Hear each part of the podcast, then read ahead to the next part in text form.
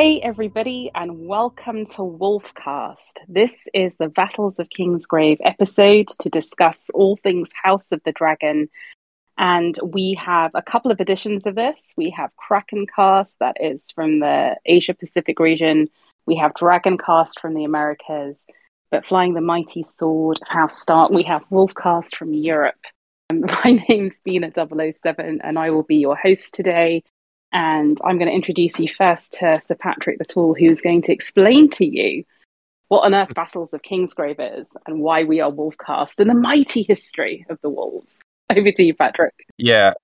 okay, okay, okay, okay. Um, so you know, House of the Dragons is sort of like a spin-off to a song, a little series called Song of Ice and Fire, or a Game of Thrones. Well, in the same fashion, we also have the Vassals of Kingsgrave, which originally came from. Uh, oh my god! Okay, I'm blanked. Come on, help me, guys. Podcast of Ice and Fire. Oh yeah, okay, cut that out. Shocking, shocking lack of knowledge. Yes, I know, right? which is also a theme. Which is also a theme from us. We are an offshoot of Podcast of Ice and Fire, which are four, mm, sometimes five, very very distinguished people who uh, who reread the books and are very much into the the books of ice, songs of ice and fire. A lot of us got into that by through the forums, and at some point, uh, they decided to have a podcast for uh, all us fans as well, so we could give our two cents to all the things that happened. And and when Game of Thrones came to the screens, we decided to do our own podcast. And yeah, as you said, we divided into different regions, and uh, the best one, of course, is the Wolfcast. Ow. we should explain that we're a community hosted podcast, which is why we have podcasters right. from all over the world. So, people from the west coast of the US through to Australia, everyone in between, age ranges from teenagers up to 40s, 50s. Um, we're very hopefully welcoming. So, if any of you are listening and have things to say, please hop onto our Discord server you can find the link at vokpodcast.wordpress.com. You can find it on our Twitch channel. Search for VOK podcast and you should come across it. And we'll be happy to see you to chat all things House of the Dragon. So, to also just get bit rid of a bit of housekeeping, in this podcast, we will potentially ruin anything from House of the Dragon will potentially ruin anything from the published works of George R. R. Martin, but we're not actually going to ruin anything from Game of Thrones. So anything that was after the books ended, because one of our good friends who's on this podcast has not uh, completed it, and because Dragon, I think Dragoncast are going to talk about GOT. I'm not sure it's going to be that relevant anyway, but they're going to talk about it. You know, we'll have Wolfcast as the place where people who don't want to be ruined for the end of GOT um, to come and feel safe and lovely. So, with that, let me introduce our fellow podcasters in no particular order. Well, maybe as we were just talking about Nymeria, let's start with Nymeria. yes. Uh, hi, everyone. I'm Mary and I'm Nymeria on our very own Discord. And yes, I am one of those people uh, who hasn't watched the end of Game of Thrones because I don't want my first idea of what's going to happen to be the show. So uh, thank you. Thank you for making uh, an effort to keep it uh, spoiler free here. Uh, yay. it's a very it's a very understandable and admirable position that I also held for many years and then finally gave up the ghost when I went on Iceland on a holiday and my best friend made me just watch it all because it was too annoying. um, we also have coming back to the podcast after quite a hiatus, but an OG, an OG Voca from the single digit Vox, Tedard. Hello. Um Quentin's alive. you have to say it you have to say it properly though. Quentin's alive. There you go. I love this podcast so much. Um, David, over to you. Hi, I'm David, David HHH on the Discord, and I don't know if the forums are sort of still there, but yeah. yeah. Um, over to you, Bing. Hey, uh, I'm Bing, True, True Shiner once upon a time when I was still active in the forums. I believe my very first of these was with the Wolfcast. So I still claim to be part of the Wolfcast, even though I've wandered into the other ones as well. Okay, um, over to Jock. I am Jock, uh, totally not creepy on the forums. Hannah. Hey, Yeah. it's Hannah. Uh, Winged Shadow on Discord, Shadow Baby on WordPress. I just wanted to correct David when he introduced himself. Though, since this is Wolfcast, you have to say your name is David H H H. oh yes, Ray. Do everything proper here. And you do have to say Aru. I mean, I have to say that that the moment in the first episode where um, Matt Smith is like whipping up the, the city watch and they all start Aruing just gave me gave me a very broad smile on my face.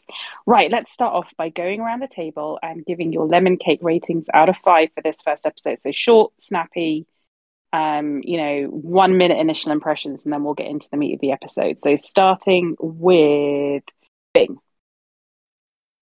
Uh, I'll give it a 3.5. By all objective notions, it probably should be higher, something like a 4, 4.5. I just really get squished, squished out by any surgeries, and the main big thing in this episode is uh, essentially, a. see, yeah, anyways, no. Spoilers. Fair enough. Uh, David HHH, how about you? Um, I'll give it. I'll give it a four and a quarter. like I liked it. I liked it. Certainly is a visual upgrade from Game of Thrones. They've definitely, you know, the CGI is coming along nicely, and it looks gorgeous, and and it's very immersive in this world very quickly, which I liked. Um, I feel like people who haven't watched Game of Thrones can probably watch this and start to figure out what's going on. I hope. And, you know, obviously there wasn't a lot of action or whatever, but I feel like I feel like it was a good setup. It did what it needed to do. And and definitely it felt so good to be back. You know, and it feels good for us to be back. So Jock, how about you? Um, I think I'll give it a three out of five. Um, something I really did appreciate was um the theme of um how um society controls women's bodies in the first episode. I think that's quite um Yeah. a relevant topic at the moment, unfortunately. Um, On the money, as ever. Right. Um, Mary, what are your initial impressions? I would give it a four. I really enjoyed it. I'm not too big on the violence and and C-section and stuff. Apart from that, uh, it was really well done, and uh, it's good to be in a fantasy show again. So yay! Yay. Eddie, how about you? uh, about three and a half out of five, squicked out a bit. Um, I don't think the like the tourney scene should have been quite so bloody because like they're all the um, upper class and they wouldn't go around killing each other. I think. So, Targaryen upper class. yeah, yeah, he was beat. Yeah, he was beating up Baratheons and like stuff, and like one guy didn't have a Right. Not just Yeah. one guy. Right. Several Like- guys. yeah. yeah, several, several guys. Yeah, Fair enough. Uh, Patrick, over to you. yeah. Well, it was different. I think I give it. I will give it a three out of five. Um, and actually, Ooh.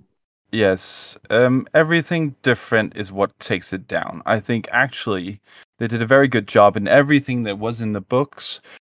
That they brought it in very faithfully, but when they, whenever they had to flourish, mm, the flourish fell flat.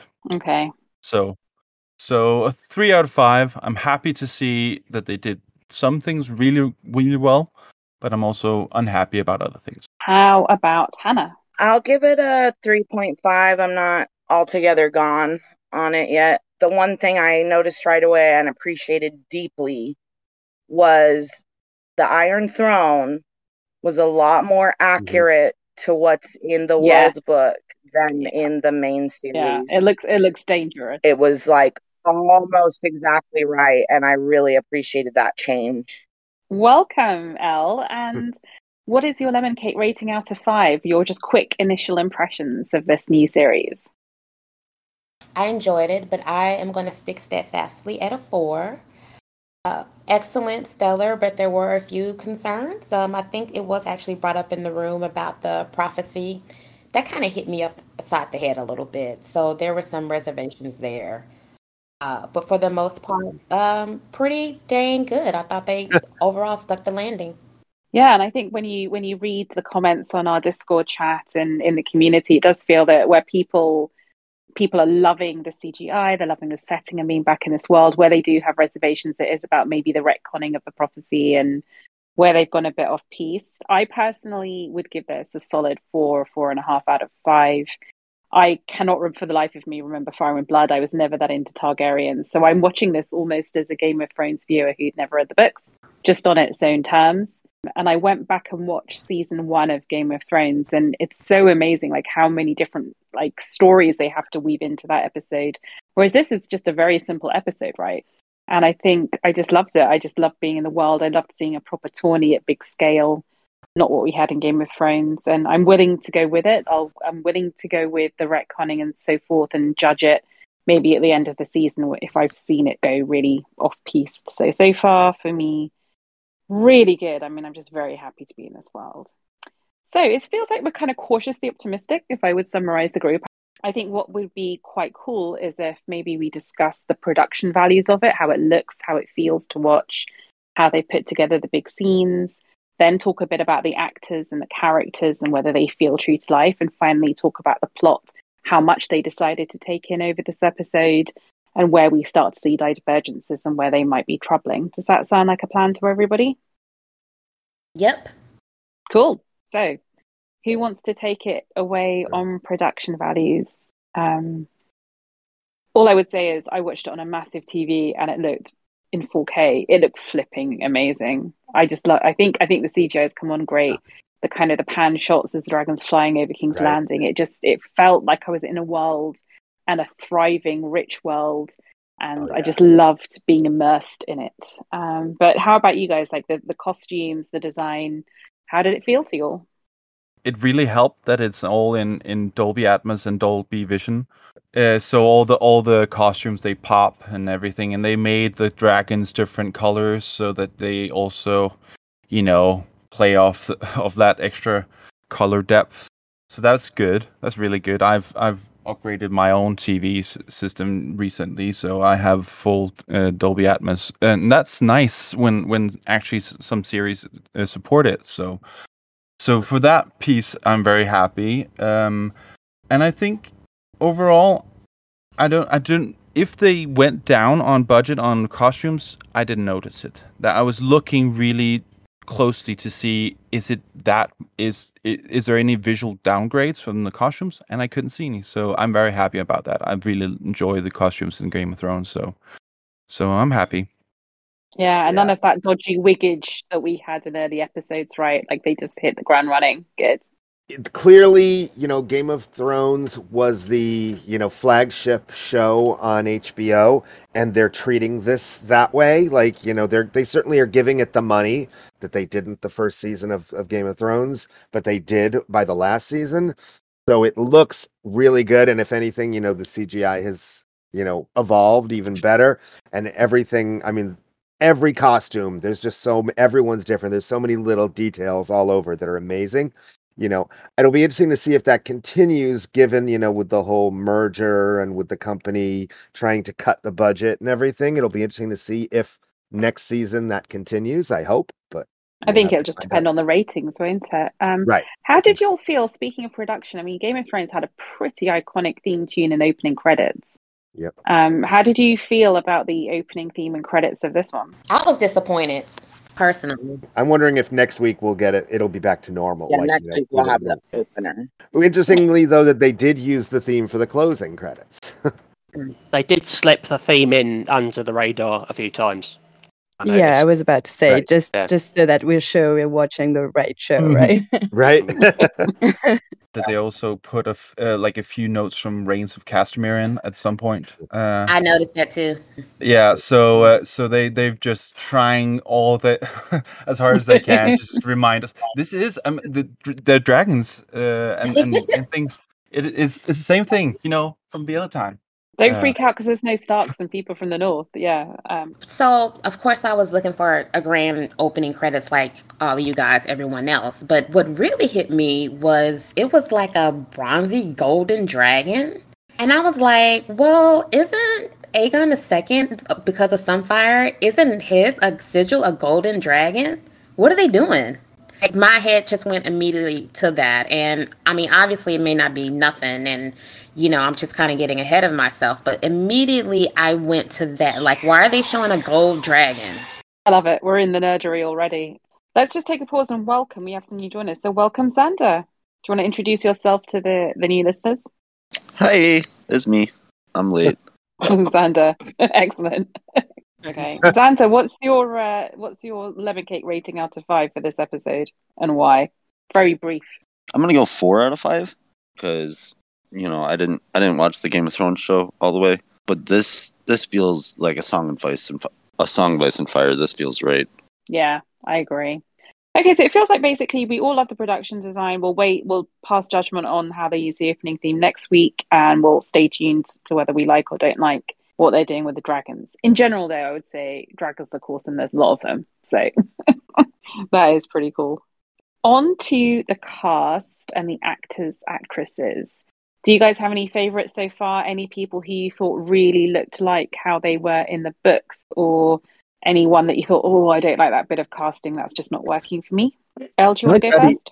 Sorry. Uh, yeah, um, I liked Viserys surprisingly. Um, I, you know, the stills I was kind of underwhelmed, but I actually end up really kind of really liking him, and just on top of the whole like costuming and setting, everyone's wigs looks a million times better than Game of Thrones. Yep, yep. Yeah. The Targaryen wigs, I don't know who they went to go see about the wigs, but I'm very, very relieved because um a huge improvement from Game of Thrones. I agree. also you can tell we're in a very different time period just with the fashion so i Yeah. appreciated that um and i absolutely loved the godswood i was like can we just stay here for the Mm. rest of that episode this is gorgeous Yeah, the heart tree, that sort of pan through the leaves down was really stunning. Yeah. Just no, took my breath away. really beautiful and it felt huge like it should whereas i think we see it one time in the main series and it was very narrow and so Mm. i just i really appreciated how grandiose that godswood is in the red keep as it should be um and then as far as casting goes i'm still struggling with seeing the doctor in Yeah. there Definitely. I, I like it's like the poor Harry Potter kids are always going to be the Harry Potter kids, and he's kind of that for me. oh, Um, what but he, Smith? I mean, to me, he's doing a good Prince Philip in The Crown. So Uh, well, and speaking of the crown, it looks like they're going to do like an age up on Rhaenyra and um, Alicent Hightower coming this season. I think so. That that'll be interesting when they get recast. Gosh. Um, uh, Patrick, you wanted to speak about Otto Hightower and the casting of, of him. I'm sorry, I don't like it. He does not look lordly and nothing, and I, I, I really like the actor, but I just don't like him in this role. Um, that's simply just it's maybe it's a dissonance between what I imagined. I imagined someone who's actually looks like he has had money for for the whole, whole of his life, uh, and not someone what does who's someone been who's had money for their whole life look like? Well, Patrick, uh, wanna sli- sli- slightly more, more plump and, and better teeth, I guess. I'm sorry, but that's. No, I Uh, disagree. Uh, Patrick, I think it's a juxtaposition of here's a person with wealth and, and extreme privilege, but it's the office that just takes the years off you and makes you lose weight from all the stress. Like, even if you're serving a decent king, it's still a very high stress job. So I kind of liked that he looked a little disheveled and sort of hadn't seen his bed in a while in most of the scenes. Xander, you also don't like Otto Hightower. Can you put your finger on why, or is it just a vague, this isn't working for me? So it was it was weird when I was watching the episode. For some, as soon as the episode started, I was like, I forgot everything that happened. Me too. so it was Yep, kind of yep. like as I'm watching and learning these characters again, I'm like, all right, who's who's this? Who's that? Who's that? Um, because I do, I love Viserys, man. That he's playing that so well. But yeah, I, I don't, I don't know if it's like because we never got, we never really got Hightowers on the page or anything, so we don't, we don't really have like a distinction to them like we would Baratheons or Starks or Targaryens or something. So I think it is just off-putting, like trying to figure out what the Mm. Hightower thing is. Yeah. Jock, do you want to speak to Alicent Hightower? I'm not really familiar with the actress. In terms of a sort of subjective view, I'm not really um, n- knowledgeable in terms of like acting from like an objective framework, uh, but in terms of like the subjective, like the way she expressed feelings and um, the situations that she was in, I felt was really good. Yeah, and I think they really sold the friendship between these two girls that's going to go so horribly wrong. And you see that she's just a girl, and that the idea that she's going to then, you know, get married off to Viserys is kind of disgusting. But Hannah, Valyrian, speak to us. Uh, so I really one thing that struck me right away is when Rhaenyra starts speaking in Old Valyrian, Mm. and Yep, then yep. the episode, it was so it, the accent and everything was so much more thick. And I don't know if they did this on purpose or not, but if they did, it's brilliant because when we are hearing it spoken in GOT, it would naturally be even more diluted after a hundred years. And there's only so many people mm-hmm. that speak it.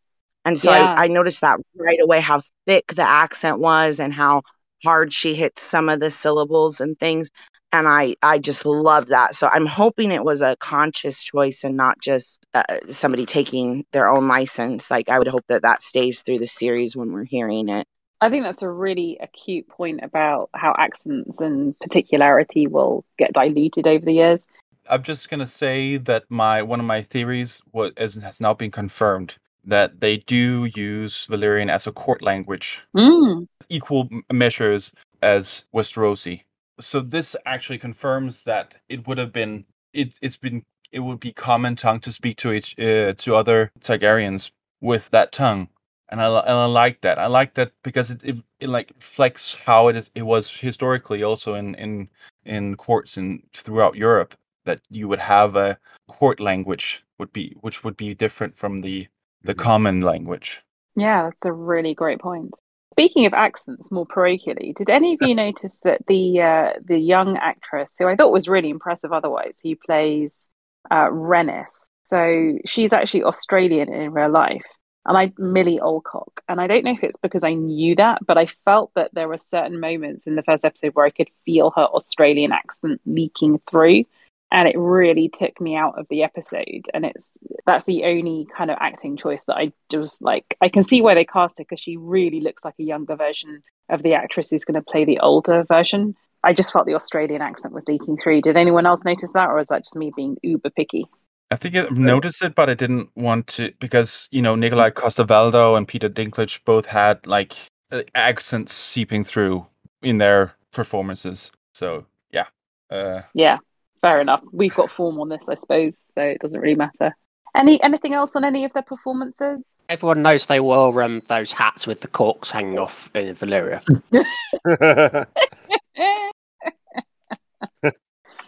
oh yeah, dear I don't know how Um, to follow so up, not up on that. but um, Not sorry, on can I- acting, but oh, I'm sorry. Go ahead. Okay, yeah, sorry. Just I think one one. I don't know if this is going to be a problem this series going to have going forward. I think the what stands out in comparison between the cast of this show versus Game of Thrones, the first episode, there's not that sort of huge standout performances, right? I mean, Oh, do you not Peter- do you not think uh, Matt Smith as Daemon Mhm. is? I mean, he's got a bit of that sort of he has that a little, swagger. I guess, but it's not like Peter Dinklage, right? It's not like iconic, instantly iconic as Peter Dinklage, or even uh, uh, or even some somebody like I don't know, the Hound, or the the, the Sir Physics Striking Arya, something like something like that, right? Game of Thrones sort of in, in the first uh, the first season, the first episode of Game of Thrones, they sort of set in stone this iconic characters almost instantly, and it's Well, I would argue, as someone who's literally just two days ago watched all of season one, that actually in episode one they didn't because they had so many people to introduce. You saw about a sentence of Arya and about a sentence of of um, but they, they, they established those characters very well with just these few sentences. I think again, going back to Game of Thrones, I think is a little bit different now because we sort of already too become too familiar with those characters. But as sort of introduction, especially to an audience, if we're, we're talking about an audience who's not familiar with Hmm. this, especially the, all these characters. I'm not sure. Other than maybe Matt Smith and maybe and, and definitely, I think Viserys is the one that does sort of stand out. That's the that's the character that really sort of stood, stood out in going. Yeah, that's probably a Otherwise- fair point. Otherwise, I don't know Corlys Velaryon from this episode. I don't really. You get a little bit of Otto Hightower, but it's it's too. It's still maybe a little bit too subtle. Mm. The, the, the, I think I think we'll find out in due course. Yeah. I think I think it's probably Sure. a bit um Mhm. yeah. I think it's probably worth sort of waiting and seeing how it goes. Should we talk a bit about how much of the sort of explicit stuff there is, Jock? You wanted to make the point about Matt Smith. Do you want to make that point? In the first episode, it doesn't seem like too much, but um, in terms of post production, Matt Smith has uh, gone on record saying there's uh, he's here to do a bit too much in terms of sex scenes. So I don't know what's oh, going to. really? Yeah. But, uh, I mean, it's kind of it's interesting though because actually, what struck me from that first episode was even when there were sex scenes, which there wasn't that much of, it was mostly like sort of like the odd male ass. There wasn't. It wasn't. Mhm. Didn't feel as exploitative as early all of Game of Thrones, really. and it was much more violence than it was sexual violence or sex, which felt thank. It, I was just really thankful for that. So let's see where it goes to.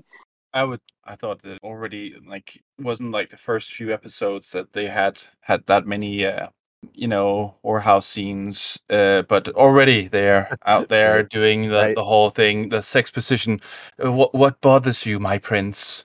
Stuff like that. And it's like, ah, come on, do I, I I already get flashbacks from uh, from from Game of Thrones. Right. That was one, of the things that irked me the most, actually. The the scenes in in that. Huh. I know I, I know that they had to do one of them with the the uh, heir of the day. That was necessary and good that they br- had it. But apart from that, I wasn't for it. I wonder if they feel caught between two stools because there's clearly the people who disagreed with it last time, but also presumably they must think a lot of the popularity of the show was because of it last time, and it is HBO, right? So maybe they feel they have to. part of that she becomes pretty major character right the white worm that's th- that she becomes uh daemon's mistress Yep. of whispers Yeah, Yep. so they had to introduce her, right? Um, i mean if that's supposed to be her yeah. I don't remember those books. Was Mysaria that big of a character in the books? Yeah, that's her. Okay. I know she becomes sort of something important, so it's like a bigger, more important position or something like that, or whatever. But I don't remember how important she actually was in the books. Right. Well, at least She, that um, makes that scene less gratuitous. You know, it it what it felt. if you don't know, if you don't know where it's going, it felt pretty gratuitous to me. Like, I mean, I I knew, so like, you know what I mean. It's like it feels. If if if you're a casual viewer, you're probably like, ah, we're getting we're getting a gratuitous sex scene here. Great, it's Game of Thrones. well and overall in this episode they seem to be really building up daemon Mhm, and yeah. his you know motivations and archness a lot so Oh yeah, he's he's clearly the kind of the big the big guy of all of this. His helmet at that tourney that's like almost exactly the helmet that in the world book at the last page Rhaegar is wearing in his battle against Robert. Oh, I okay. I noticed. Yeah. You guys are so much more eagle-eyed than me. I, I'm very much watching this as a sort of very casual, pathetic sort of Mhm. normie. I'm um, not alone, Bina. I'm I'm I'm doing the same. Yeah, and I'm kind of enjoying it. It's it's quite liberating not getting like super stressed out about every last thing. I have to say. Um, anything more on characters you like or dislike at this stage? Maybe it's just too early. First episode in. Well, I already hate Otto Hightower. You know, just such a punchable face. Yeah. And I, I I hate that I'm already bled because reading it, you know, the story and knowing what's happening. I'm thinking maybe if I didn't, I wouldn't feel that way. But immediately when he Right. comes on screen, I am just angry.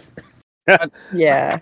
I think it's interesting that we already start to sort of sympathize with uh, with Daemon, right? Or at least think he's mm, fair. No, well, he's we we if we if we keep on seeing this much of him, it's- it's going to be natural that at least this, if a lot of people will find him as to be the protagonist of the story, along with uh, yeah, I, I don't feel and- they set him up that way though. mm, I don't feel like yeah, they set him up that way on this show. I, I mean, I- No, I, but- thought he but was they- definitely the the- antagonist. but they did the same with Peter Dinklage, and and and and this is it is meant for them to them to be ambiguous. But I I like I like I just like that a bit about it because um I think that's basically the whole point of uh, Rogues. When how the story about the Daemon Targaryen was introduced in Rogues is because we're supposed to think about how when people become the protagonist and how they you know even though they don't follow the rules and they're you know violent and stuff like that, we tend to you know end up being invested in in those characters, even though they're not actually likable or shouldn't be don't- likable.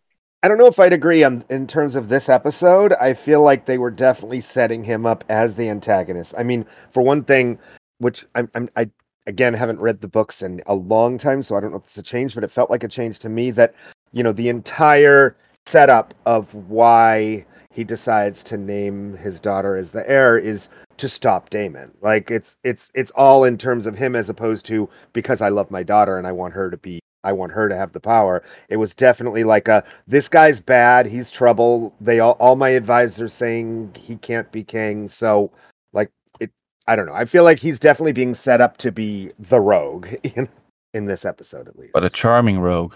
Yeah. Somewhat. yeah I that's that's the point know. right I, I think it's it, it is it is n- not as clear like he is very much um like we see how violent he he is Right. and all of that but he's also very charismatic right a lot of people um admire him so i think they are walking um a very uh, thin line of not making him too much of an antagonist uh, for now. And either way, he is, I guarantee, going to be a fan favorite, audience wise. People are going to love him. Yeah, I'm, I'm sure. I'm sure of that as well. Westerosi Loki. Okay. There you go. There you, There go. you go. That's a good one. Okay, guys, shall we move on to the um the plot and what was covered? Because it felt like a lot of ground was covered in this first episode, but um in a pleasing way, maybe for me anyway. One thing, So that do just have one, one last Okay. character thing I wanted to say, just before I forget, in, in terms of characters that stood out, I remember when I I watched this with um with I'm sorry, I watched this um with um, Michal and Kevin last night um in New York, and both Michal and I were were drawn out by how hot Sir Criston Cole was. Like it was just a moment He of like we were looking, we're like, wow, like you know, normally you expect that on Game of Thrones, but it was just this one. We were all like, ooh. Yeah, exactly. He's, a, he's, appar- he's apparently Dornish. That tripped me out too. Like Dornish? Yeah, I t- I t- yeah, um I look. It took me about three looks, and I thought, uh, yeah, he could be a bit Dornish. Okay, folks. So the, the plot summary for episode one, and we can do it in chunks and then talk about how we feel about it. So let's do the prologue. So we've opened with old King Jaehaerys Targaryen and his sons, Princes Aemon and Baelon, being dead. So the succession has to be decided between two grandchildren. The first candidate being a woman, Princess Rhaenys Targaryen, who's married to Lord Corlys Velaryon.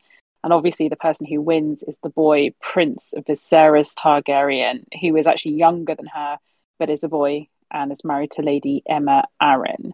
Um, so there you go. That's basically the sort of the the prologue.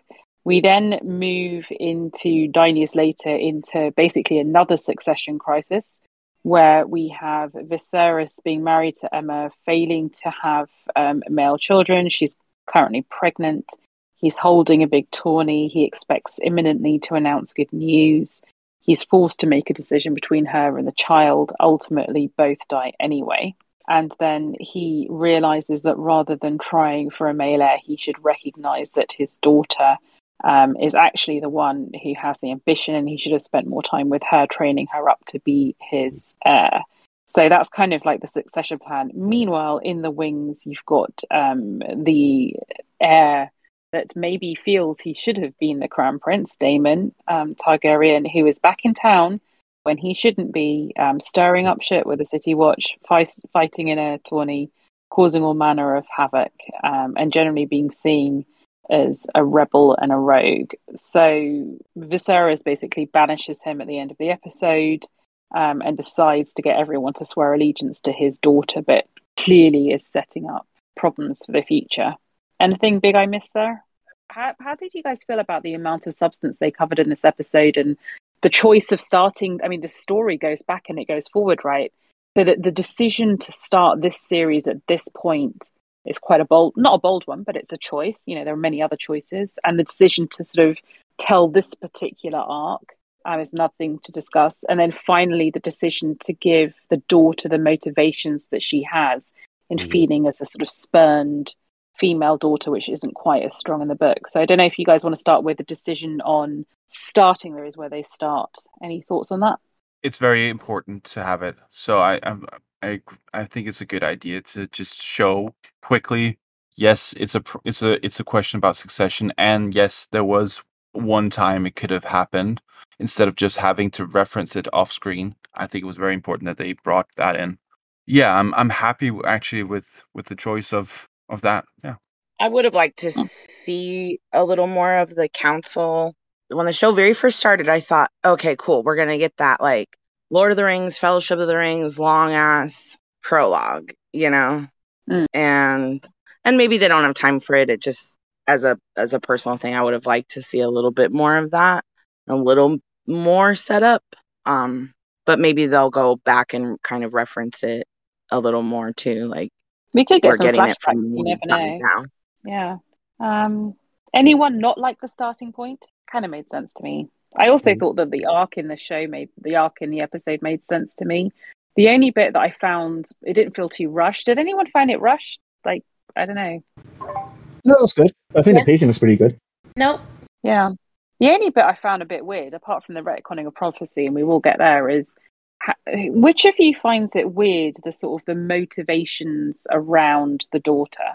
Because from what I remember of the books, it didn't feel like Mhm. it was this whole gender thing. But David, do you want to speak to that, or Yeah, I mean, I, I. I, I definitely feel like they they're changing a lot of the ba- not the actual facts, but like the opinions and what and motivations here. You know, like I like I said, I think changing Daemon into being the reason for the change for the for the uh, appointment, you know, of her and and her being, you know, she like in the book she's the realm's delight and everyone loves her, and so it almost makes sense that that she would be the heir but here it's definitely like they're going for the they're going for you know the the gender politics of it which which for for these days that we live in might be better for the audience we'll see but it's definitely a change and we'll see how that and, and if and how that domino effect affects the rest of the show And that's one reason why I did not give it all five. That it, I feel like it sullied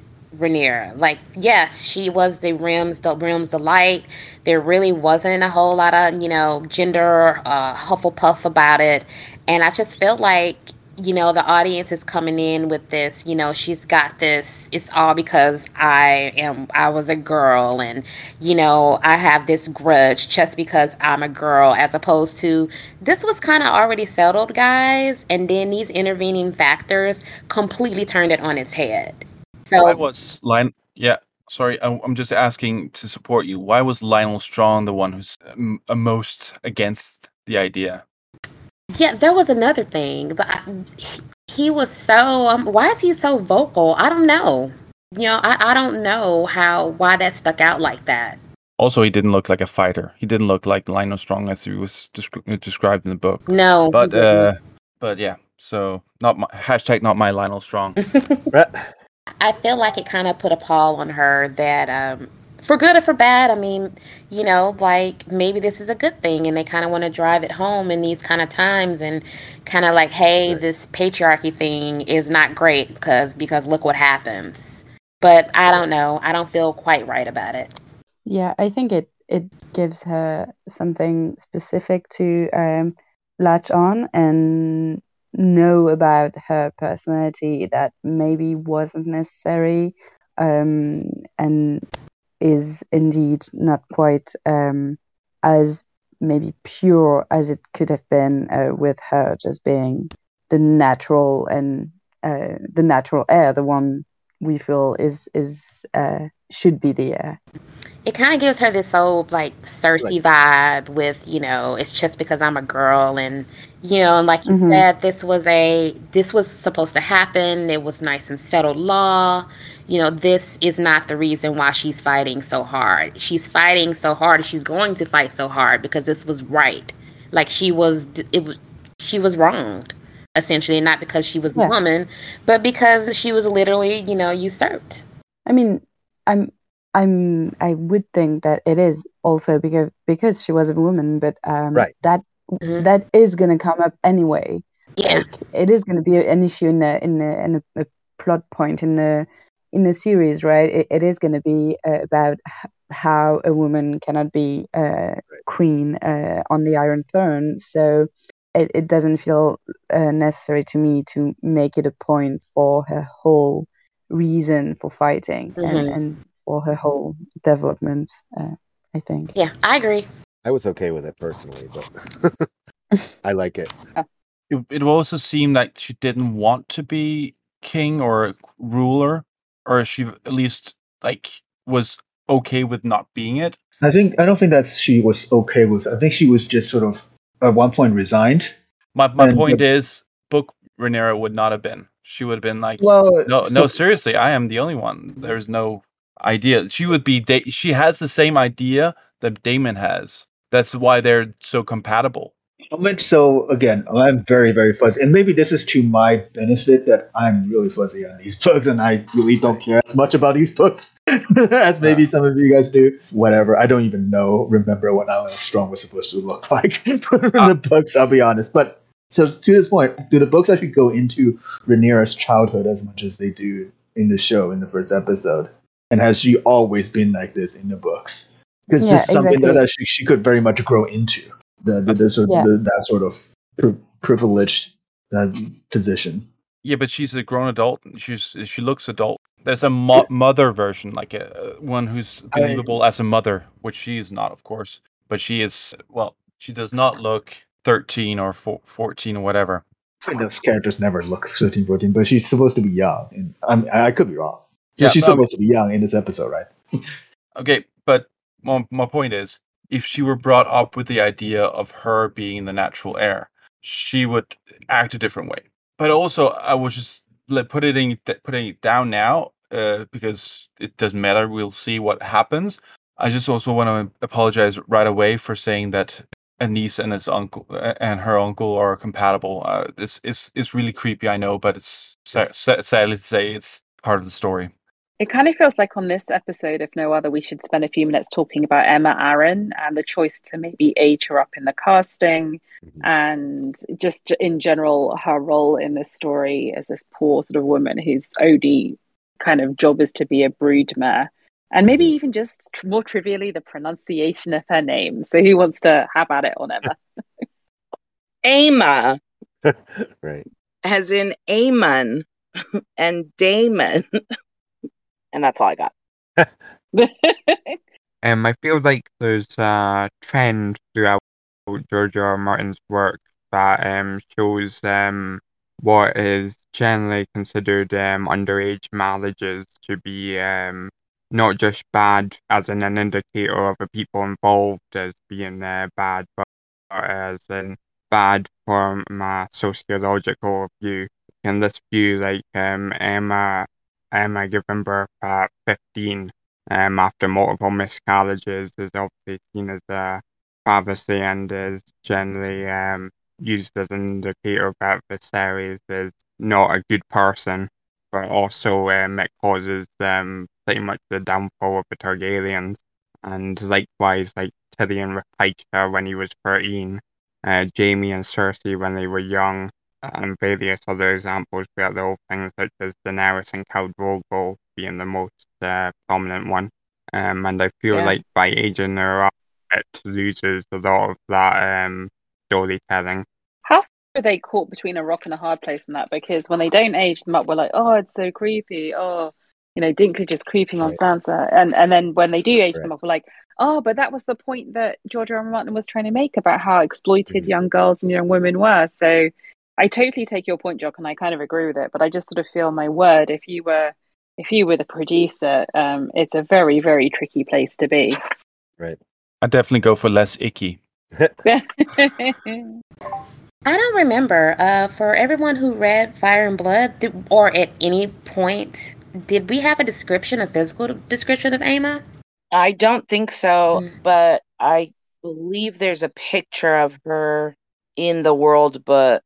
Um, there's also a picture of Rhaenyra, and both of them are ungodly, unrealistically beautiful. They look like gods. Okay, I just um, you know, she had Targaryen hair, and I couldn't remember the ancestry if she was maybe half Targ, half um Arryn, and just came out with platinum hair. I um, and I didn't get a chance to go and research.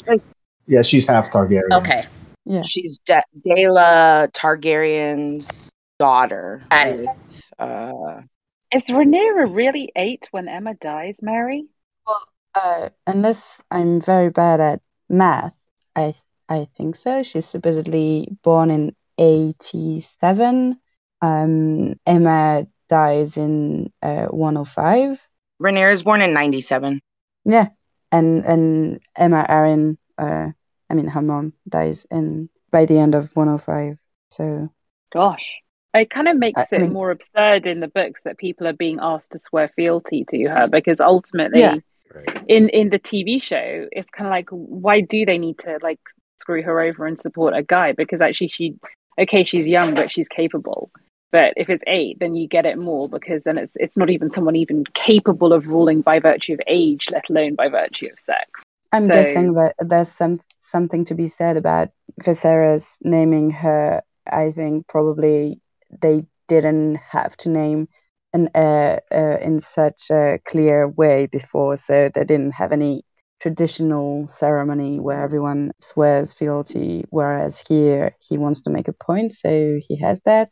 hmm I mean, in any case, that she she's definitely older in in the series, but I think the point about the fact that maybe the way she's portrayed now in the series isn't so far off from the book because we don't really see her uh, that young in the book stands like uh, she she could grow into feeling entitled and being I'm the heir. I've always been the heir because if you've been heir since you were eight, that's kind of like how you're gonna feel. Mm. I wonder if um Viserys, like in the books later on, when he gets challenged with by the Greens or the Hightowers, whatever, about changing the succession, and a lot of times he was just like very how adamant he was in the books. I wonder if they're gonna kind of follow that in the show.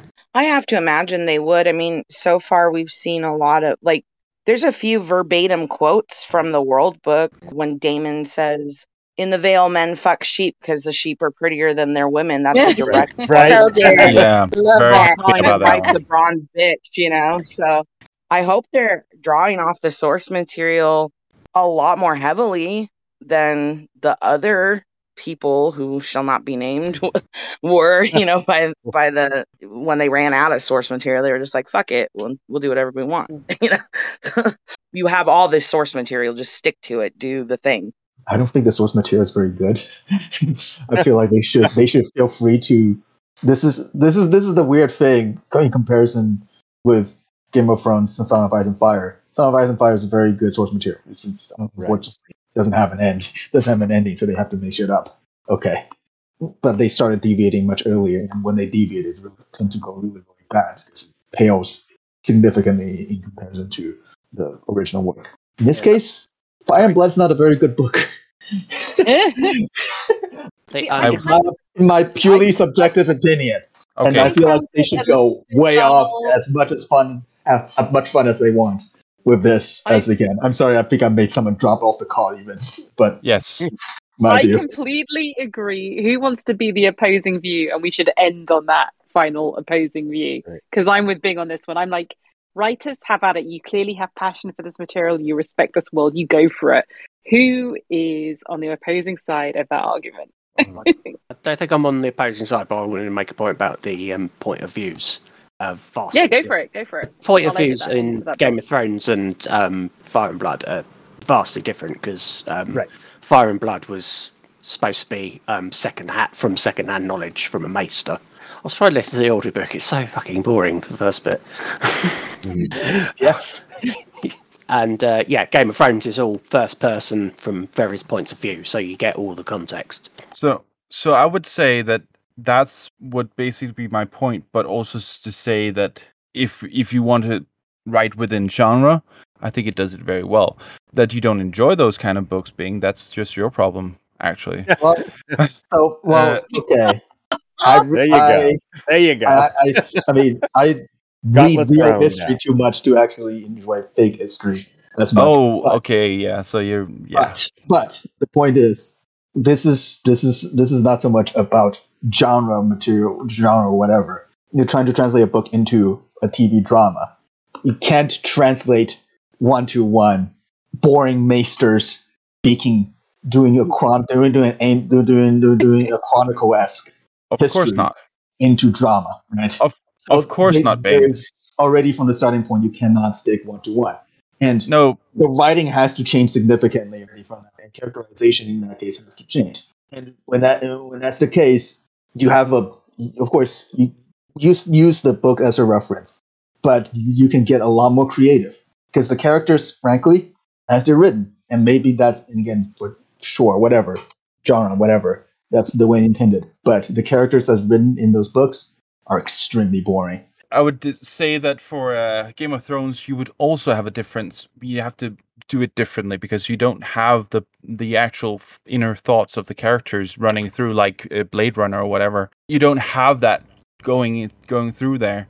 So you you can't do this. You can't do the same thing there either. It has to change, and that I think that's makes like basically of- that this discussion and mute. Thrones did change that. I feel like Yeah, Game of did a very good job of changing that up until season five, six, in which Yeah. things went off the rails. I'm just saying the one thing they and the one way they that went around that whole, whole inner thought in a monologue was to have sex position, having people have Yeah. sex and talking about their stuff. So I'm saying that they changed a lot. They're in, in the in the original series, and and naturally you cannot have a maester sit that sit there. That's that's a, a whole different kind of show. But being faithful to the the, the lines that different characters are quoted to say, I think that's important. And and it, and I what's, want Yeah. to say that they did it very well. I get where Bing is coming from as far as like it's a textbook and who wants to sit and read a textbook, basically. I think in the world book, because it's a lot more concise, so you get all the same beats as Fire and Blood, but it's not as dense, right? It's just the highlights. Sure, there's a lot from like Maester Gyldayn and all these Maesters weighing in, but you go a little off the rails when you start adding mushroom and like way Right. like relying heavily on his accounts and it gets a little more spicy so i think if they uh, uh, amalgamize certain things or augment them i don't have a problem with that i'm saying you have these major plot points there's plenty of material to deal with you don't need to add in other nonsense and characters that never existed and never happened that's what i'm hoping doesn't occur in this series I agree. I agree with that. I agree with that. That's fine. Yeah, Um, same. I agree with that as well. I just think like whether or not we think Fire and Blood is a is a good book or an enter- et- entertaining book to read, it's just that like the dance part is long in the book, but it, it is still quite short compared to six books uh, or five books of A Song of Ice and Fire. So there's bound to be missing ingredients there as for um, as to our characters motivations and personalities right it's just uh, it's not as detailed as uh, a song of ice and fire was so i think there's a little bit more room for new things to appear in the show and i'm fine with that the bi- the biggest thing is that this has an ending. It has a, a point A and a point B to get to. Now that doesn't have to be a straight line. Taunting us, and Hannah. Stop make it taunting boring. us. Stop rubbing it in. My word.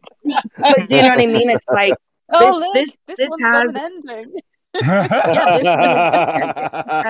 and I I find myself a little more invested in like when I first read the World Book, I read it twice, like back to back, because it was something concrete.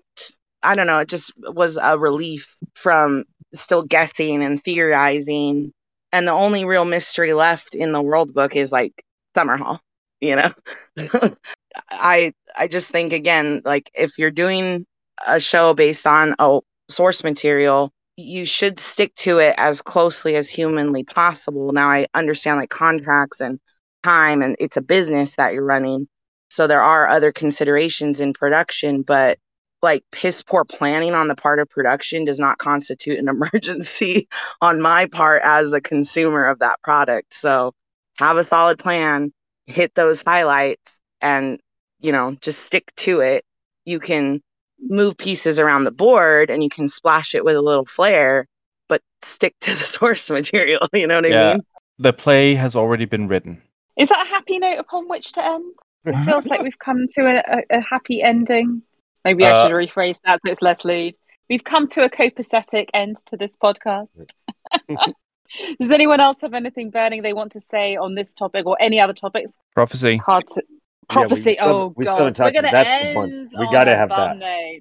We gotta Okay, we gotta end have- on a nerdy note. On a- so that was my main cringe moment in the whole episode. I I I, knew, I knew that she would the character that is a is important. Um, I rem- rem- don't remember her name. The the prostitute who says what what's the problem, my prince. I knew that was gonna happen, and I but this prophecy having him standing there saying. It's a secret. That's why no one has ever talked about it before. Uh, uh, that that was so bad, and I I don't mind it being referenced, but it's just like this is a. It's so obvious that it was the first episode. They needed to make sure that everyone, even the stupid people, though no, there are no, although there are no stupid people listening to this podcast, of course, um, knew that this was related to Game of Thrones, and it it it irked me. in defense, this is an Mhm. incredibly valuable piece of intellectual property for a series that ended a while ago, and this property does not have that much to do with that property. Do you not begrudge? Do you not begrudge them a little bit of trying to link one to the other and retain an audience? I mean, that isn't that kind of the price we pay. Like we look at this beautiful thing, we're praising the CGI, we're praising the costumes, these amazing actors, the amount of money they've lavished on it for a first season. They're paying money that you don't pay normally for a first season. And I kind of feel the price of that commercially is that they're going to try and retcon something to make it look more Game of Thrones prequel. And we just got a deal. Runs No. away and hide. No, Sorry. I was okay with it. I mean, I, the prophecy was known all this time, right? And that and that that's what Aegon wanted and why he came why he came to Westeros and that all the kings since then have known that and are trying to build to protect us from the others. But I don't know. I mean, I feel like for one thing it's not stated in the books, but then again it wouldn't be because how would the maesters who are getting this information know about it? But I mean, I think it's hinted at, and, and I think a few of us mentioned in in the um, Discord last night that that it's hinted that that might be the case. So I mean, I think I think now since we're not using a third person historical like uh, we read this, it's it's you know we we have first person accounts. They're there in front of us. So I mean, I feel like it makes sense to make it more explicit if in fact that's what George was intending, which I think he was. So if he was, then it makes sense to just say it. And obviously, they can know if that was what he was intending because he can tell them. Yeah, presumably they, they just asked him. I mean, he's he's been on the record saying how much he loves this season, how much he loves this show, how in tune he feels with its authors. I feel if something like this big is happening, you may or may not like it because hey, there's shit tons of things George Lucas did with Star Wars that I don't like, even though he's the owner of it. Right. Um, Right. But I, I actually kind of feel like this is a commercially necessary move, but also one that is probably sanctioned by him. Runs away and hides again. I agree. I agree. It's it's plausible that he said okay for it. I don't think that he necessarily thought that was the point of Aegon's conquest to begin with. I there's no real. I don't see any hints that Aegon wasn't anything but an entitled dragon lord. And uh, having people acting up and saying, "Hey, can you help me with your dragons?" was basically what spurred him on to say, "Well, no, fuck you. I'm going to take the whole thing instead." I don't think Targaryens do anything for the good of the world, honestly. So Yeah, but this is coming down with your and my mine almost pathological Targaryen hate. Uh, Hannah, you had a good point to make about how they could have done this in the prologue in a more elegant way, maybe. The ice of fire thing in prophecy it felt a little shoehorned in at the end so I, I feel like it's something that either could have waited for the second episode or like i was saying a little more of the council a little more extended prologue um again akin to the prologue that we see in peter jackson's lotr fellowship movie where the prophecy is stated there and then when we have that scene in front of the skull of Balerion, Hmm. it's just sort of okay like now that i've named you my heir there's something you should know and we just kind of fade away from that we don't need the performance we don't need the dialogue there we've already had it nodded to and we're connecting that Yeah, I feel that could have worked. Yeah, well, I don't know. it didn't happen that way, and so we're stuck Right. with it. and on that happy or unhappy note, because you're all, let's be honest, you're all going to tune in next week, right? So this is all nonsense, course. really. Of course. It's a, it's a low barrier to entry, isn't it? Not infuriated yet for all of us who I survived know, Game right? of Thrones. Um, It- It's but different. it feels it's different, and I feel we're in a good place. Thank you to all my fellow wolves from across the world. Um, this has been an inclusive wolfcast for joining. Shall we give it a final aru for the for the peoples? What is dead may never Oh. die. Quentin is alive. oh, you just you guys make me happy. You really do. Right. It's been a pleasure uh, chatting with you. I hope you guys at home. I hope the listener enjoyed it. If so, tune back in. There'll be another Dragon Cast and Wolfcast next week. Um, in the meantime, check us out on the Vassal of Kingsgrove Discord. Search for VOK Podcast. WordPress.com, Twitter, you'll find the link. And we hope to we hope to debate and discuss all of this with you soon. Bye everyone. Bye. Bye. Thanks for listening. Bye.